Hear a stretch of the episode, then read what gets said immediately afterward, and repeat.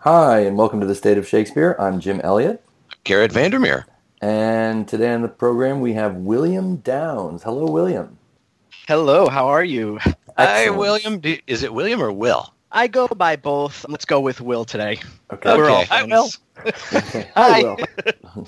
Before founding and becoming the artistic director of the Classics on the Rocks, Will Downes spent years honing his craft in and around New York City, participating in master classes with Cicely Berry, John Barton, and as part of the Oxford Shakespeare Company. He's had the honor of playing some of Shakespeare's most delightful clowns, such as Dogberry, Dromio, Touchstone, Malvolio, and Launce. On the more serious side, he's played such roles as Macbeth, Othello, Roderick, and Petruchio.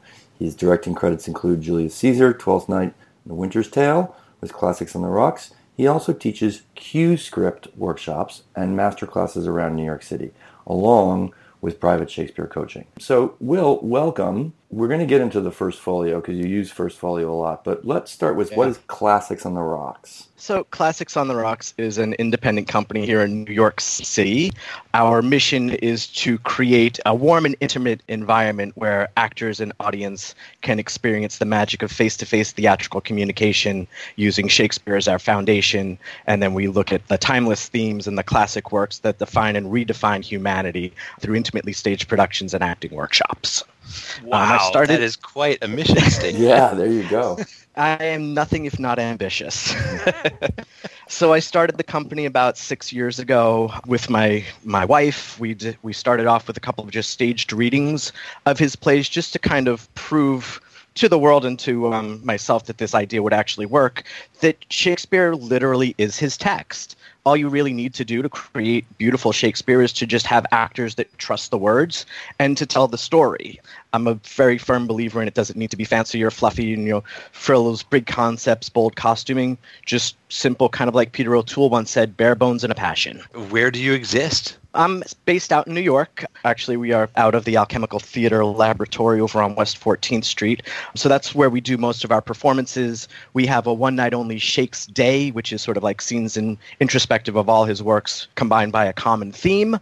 And then I do, like as I said, I do the workshops. Um, I do a workshop called Working Classics, which is really a class. We take one act of a play a week. We do a whole play over five weeks, and we break it down for comprehension and just kind of understanding what's being said, what happens between, you know, what's happening scene to scene, act to act, moment to moment, and then we look at how the folio can help inform those choices and help, you know, help you interpret the text and how to interpret these characters, you know, using nothing but the text and making those bold, outlandish choices that Shakespeare's characters really do require. So, if I'm coming to a Classics on the Rocks production, what, what am I in for? What makes it different from the Shakespeare Theater in New Jersey, for example? I would like to think that again, because we use First Folio, there was a very clear storytelling. You know, like again, I strip away the fluff and the filler. I strip away, you know, like the the concepts and things like that, and I really just tell. I really just focus on the story and the relationships between these characters, really as as Shakespeare wrote them, not as not as we intend them to be or what we think they should be. I do not adapt. I do fully uncut folio productions.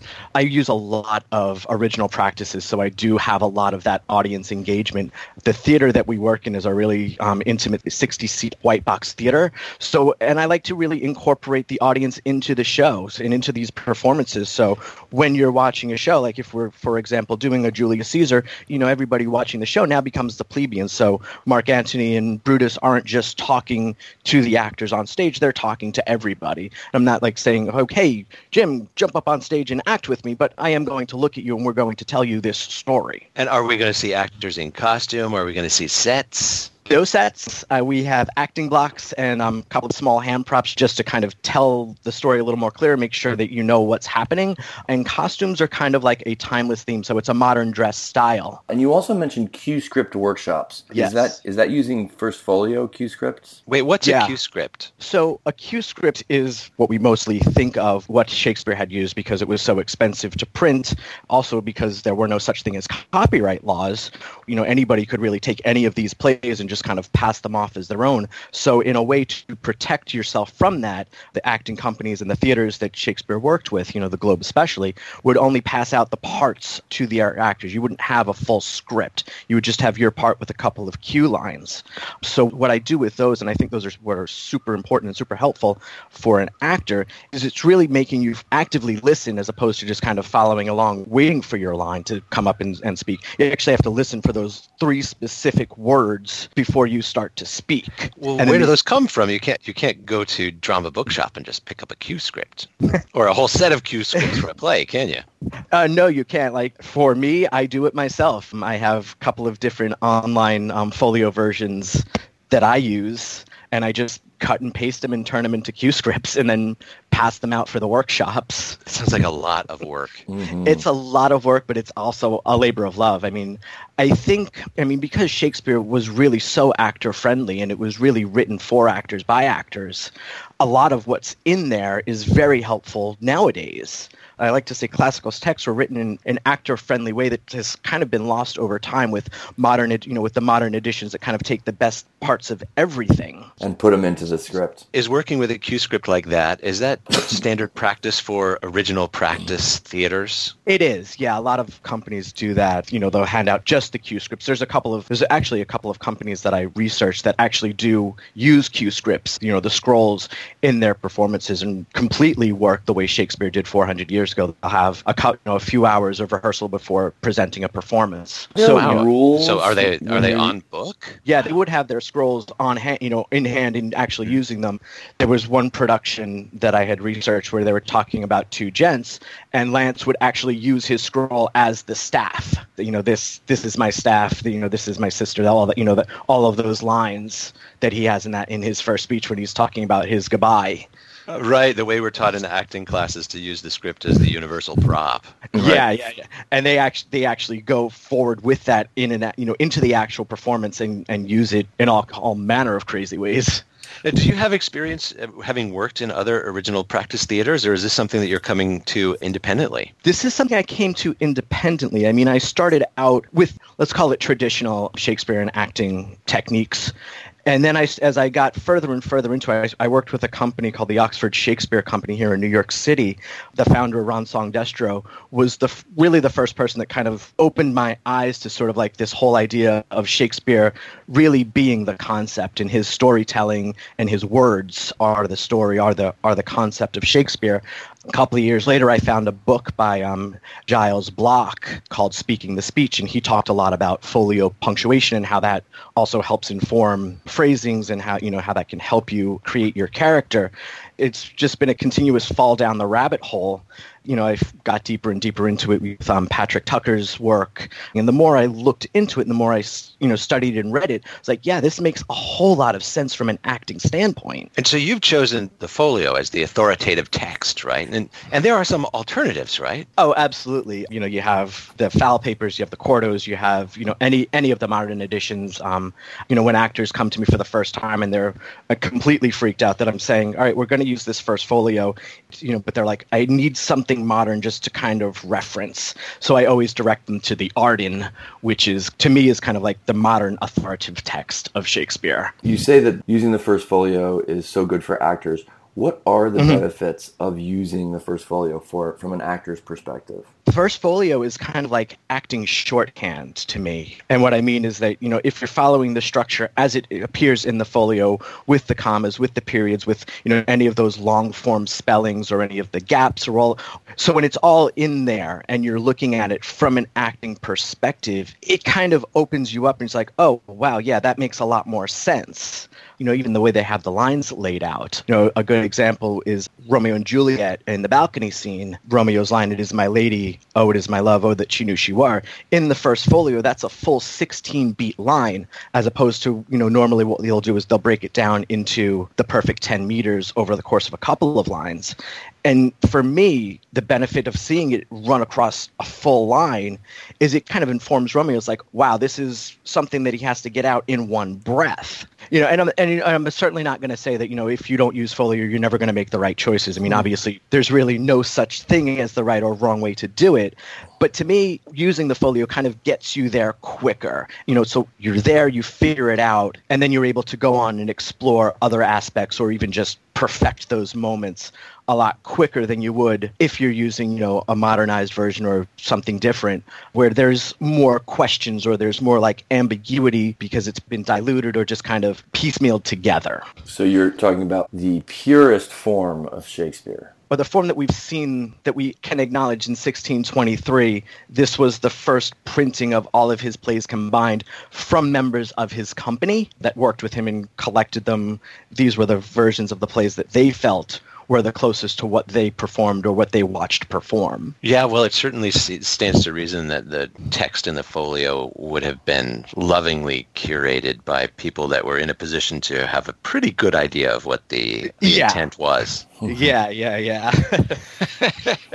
and then sent to the compositor, who may or may not have made artistic choices or artistic or, choices, yeah, or, exactly. or errors. Which, by the way, and I mentioned this before on previous podcasts, but it's amazing to go to the museum at London's Globe and go to the uh, printing demonstration there. It is so eye-opening about the task of the compositor. So, William, we have been spending the last couple of days wading through the Play On project. Yes. And we've interviewed the founder.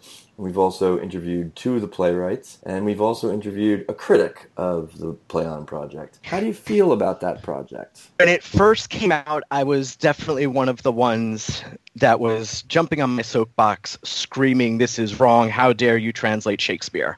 However, I've seen about five of them now, mm-hmm. and I think they're absolutely invaluable the way they translated the plays because it was from like an artistic performing aspect I feel like these plays are now a better bridge to the original text than what you get like if you're reading a Folger or a modern edition because what it does and this was one of the things that one of the playwrights mentioned in the talkback what he had said was he just wanted to open up the text. And yeah, like there is a good portion of it that was Shakespeare and there was a portion of it that was modern, but the seamless integration was so incredible to me. It was like, wow, you know, I know these plays pretty well. And even I'm like, oh, that's what that line means. I get it now. And it's been nothing but that. The other thing, because it's, you know, with the comedies, I feel like a lot of the clowns are becoming a little more understandable and clear. I also saw the As You Like It one. And Touchstone is not one of Shakespeare's clowns that have kind of aged well and the updates and the modernization of his language just made it so more relevant and so more like understandable which i thought was was wonderful. It was like this was one of the first times I was like, okay, yeah, this is really funny. Well, that that's fascinating because as a first folio guy, I would have thought that you would have been like, no, no, no. But but I guess seeing is believing. Seeing and hearing is believing, and I one of the big things that they always mention at the beginning of the plays is let's hear a play and that's what it was 400 years ago. If you were standing in the yard there there was a lot of stuff you didn't catch because there was a million other things going on. So you really did have to listen and pay attention and hear so you got to, so you were hearing it for the first time and that was a lot like this experience. I, you know we were hearing these plays in a different way for the first time. And again i was very taken aback because as i said you know when i first heard about it i was kind of like what are they doing? What you don't need to modernize shakespeare. And yeah, just kind of going to it and kind of experiencing it and listening to what the project was was eye opening for me. You know, I will always say that you're never going to replace Shakespeare, but to introduce new people and, and more people to Shakespeare, I think these translations are absolutely on the spot. Well, it's a great segue to the piece that you've chosen to share with us today, which is Macbeth, Act One, Scene Seven, the famous "If it were done when 'tis done" uh, yes. Uh, speech. And we'll hear that the language and the imagery in this speech are incredibly dense and definitely take some unpacking. So, let's dive into it. Would you like to read it for us? Sure. This is Will Downes doing Macbeth, Act One, Scene Seven, the character of Macbeth. If it were done when 'tis done, then 'twere well it were done quickly. If the assassination could trammel up the consequence, and catch with his surcease success, that but this blow might be the be all and end all here. But here, upon this bank and school of time, we jumped the life to come. But in these cases, we still have judgment here, that we but teach bloody instruction, which being taught return to plague the inventor. This even handed justice commends the ingredients of our poisoned chalice to our own lips. He's here in double trust. First, as I am his kinsman and his subject, strong both against the deed. Then, as his host, who should against his murderers shut the door, not bear the knife myself. Besides, this Duncan hath borne his faculty so meek, hath been so clear in his great office, that his virtues will plead like angels trumpet tongued against the deep damnation of his taking off. And pity, like a naked newborn babe striding the blast, or heaven's cherubims horsed upon the sightless couriers of the airs, shall blow the horrid deed in every eye, that tears shall drown the wind. I have no spur to prick the side of my intent, but only vaulting ambition, which o'erleaps itself and falls on the other. Thank you. Thanks, Will. Dot, dot, dot, dot. There are some relatively obscure terms here, and a lot is worth going into. But I wanted to start with for those of us that are following along on the website, our text has this at line 480, and it's the line that says, But here, upon this bank and school of time, we jump the life to come, which is, well, gosh, what does that mean? I think it is a reference, a biblical reference um, to Christ, um, the uh, fisher of souls, and he's ta- you know, and he's talking about here where Jesus collects us. If we jump that and get to heaven, we still have to deal with what's right in front of us. Here's where the folio can get potentially a little bit thorny because I've seen some editors change school to shoals. Skull, yeah. So it's you know it's the bank of the river and then the side of the river, yeah. Yeah, uh, w with the with the notion that this is the image is that this place or this You're space. jumping jumping over the river, and yeah, that it's it is one of those things that again because there's no definitive way to do Shakespeare. You know, either one of them to me works. You know, I, I think both of those, you know, both of them work. It's just a, a matter of an image that you're looking to create. You know, if we wanted to go a little bit further into like the history and King James and the, the Catholics returning, that the bank and the school of fishers and all of that stuff makes sense. You know, if we're looking for a very clearer image of what he's talking about jumping, you know, obviously bank and skull would be effective. And what I look at in this piece is because he's so far over the place, and you know, one of the big overlying things with this is conscience, and you know, him wanting to do the right thing, especially in this piece. I do tend to think that he is thinking about his immortal soul. Hmm. Because he's about to have regicide. Yeah, Yeah, the thing that resonates with me with the idea of shoal is that a shoal is a temporary thing. yeah, Um, just like the mortal life is a temporary thing, and he's willing to risk Yeah. everything to make Yeah. his stand on this on this mortal plane of existence. right, Um, right, right. So yeah, so you you know, you, if you choose the folio as the authoritative version, you've made a choice. You made Yeah. a choice. You can only choose one. Choose one. Absolutely.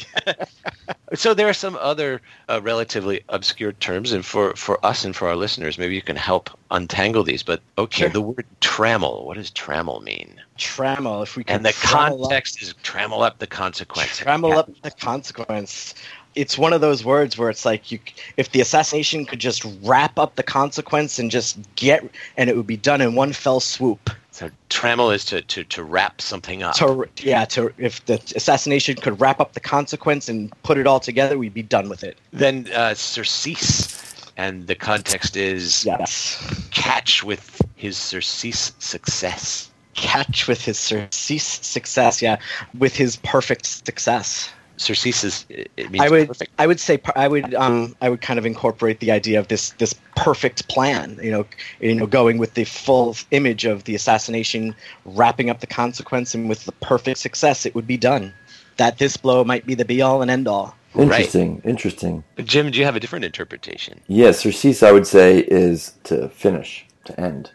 Mhm. with his finish? So when Duncan is finished, that yeah Right. Then I'm then I'm good. So like so if the assassination could trammel and you said wrap up the consequence and in addition to the consequence, you're catching his end Mhm. as you're fishing in the net, you know, then Yeah. success. because I, Sure. I don't want to deal with the consequence, which goes back to the, what you guys were just talking about. The consequence being his immortal soul. Yeah. A chalice. Hmm. Commend the ingredients of this Poison poison, chalice. chalice. to I mean, it- own lips. I think a chalice is just such a better image than a than a goblet. when I see a chalice, I just see like this gaudy golden cup that's two feet high and long stem and you know bedazzled with jewels and everything. It's so perfect and it's so indicative to life and the crown, and it's poisoned. Here's the one that's real. That's really tricky. Born his faculties. Born his faculties, and this is the context. Is he's talking about Duncan when he says, "Besides this, Duncan hath borne his faculties so meek." faculties I think is just his bearing, the way he presents himself as king. If we wanted to, you know, modernize the text, I would say he's a very he's very humble in his presentation as king, or the way he presents himself as king. The deep damnation of his taking off. The deep damnation of his taking off. I guess the his is Duncan again in this Yeah. context, right?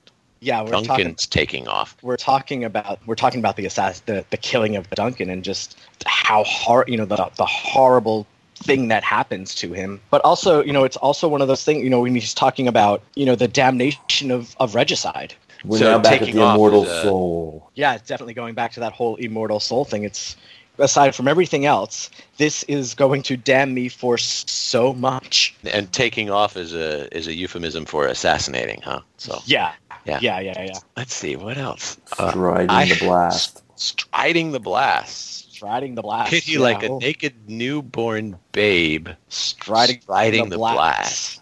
I would say striding the blast is, you know, like almost a continuate, you know, the the first image, you know, leading into heaven's cherubim's horse upon, you know, that next image, but it's sort of like a new child, you know, the, the new child entering the world. So what is the blast? I would say the blast is birth.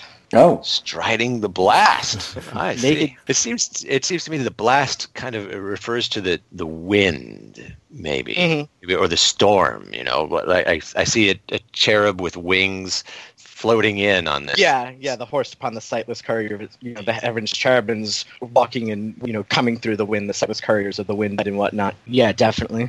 I have no spur to prick the sides of my intent. There is literally no good reason for me to do this except my ambition. And so the spur in this case, pricking the sides of intent, it's a metaphor Yeah. for Yeah, it's a metaphor for I. There's no reason for me to do this. I have So- no reason. other than my To- spurs that go to go jingle, through- jangle, jingle. uh, so it's, Yeah. it's an it's an equestrian metaphor. Yeah, And let's see. now uh, we're getting to the one that I'm really interested in. Oh yeah, right. Vaulting ambition kind of follows the equestrian metaphor Yeah, even the- further, right? yeah. If, if we're gonna lean into you know into that metaphor, then yeah, it's the horse jumping over the hurdle. But I would also say, I mean, vaulting ambition, he's jumping over his state in life. You know, he he was given, yeah, he's, he's jumping over the respectful lineage, yeah, It maybe maybe it harkens back to we jump the life to come, Yeah, and jumping we the close life with to come. vaulting ambition, which Sure. or leaps itself and falls on the other. That's the one I don't know about. That one is really tricky to So, piece out. Or yeah. leaps itself and falls on the other. And William, you added a dot dot dot at the end. What do you mean by Yeah. all that? Well, I always have argued that at some point Lady M has entered the room and has heard at least a part of this section. And falls on the other is kind of stage direction for for Macbeth as he's pacing and he's wandering around and he finally turns around and there she is.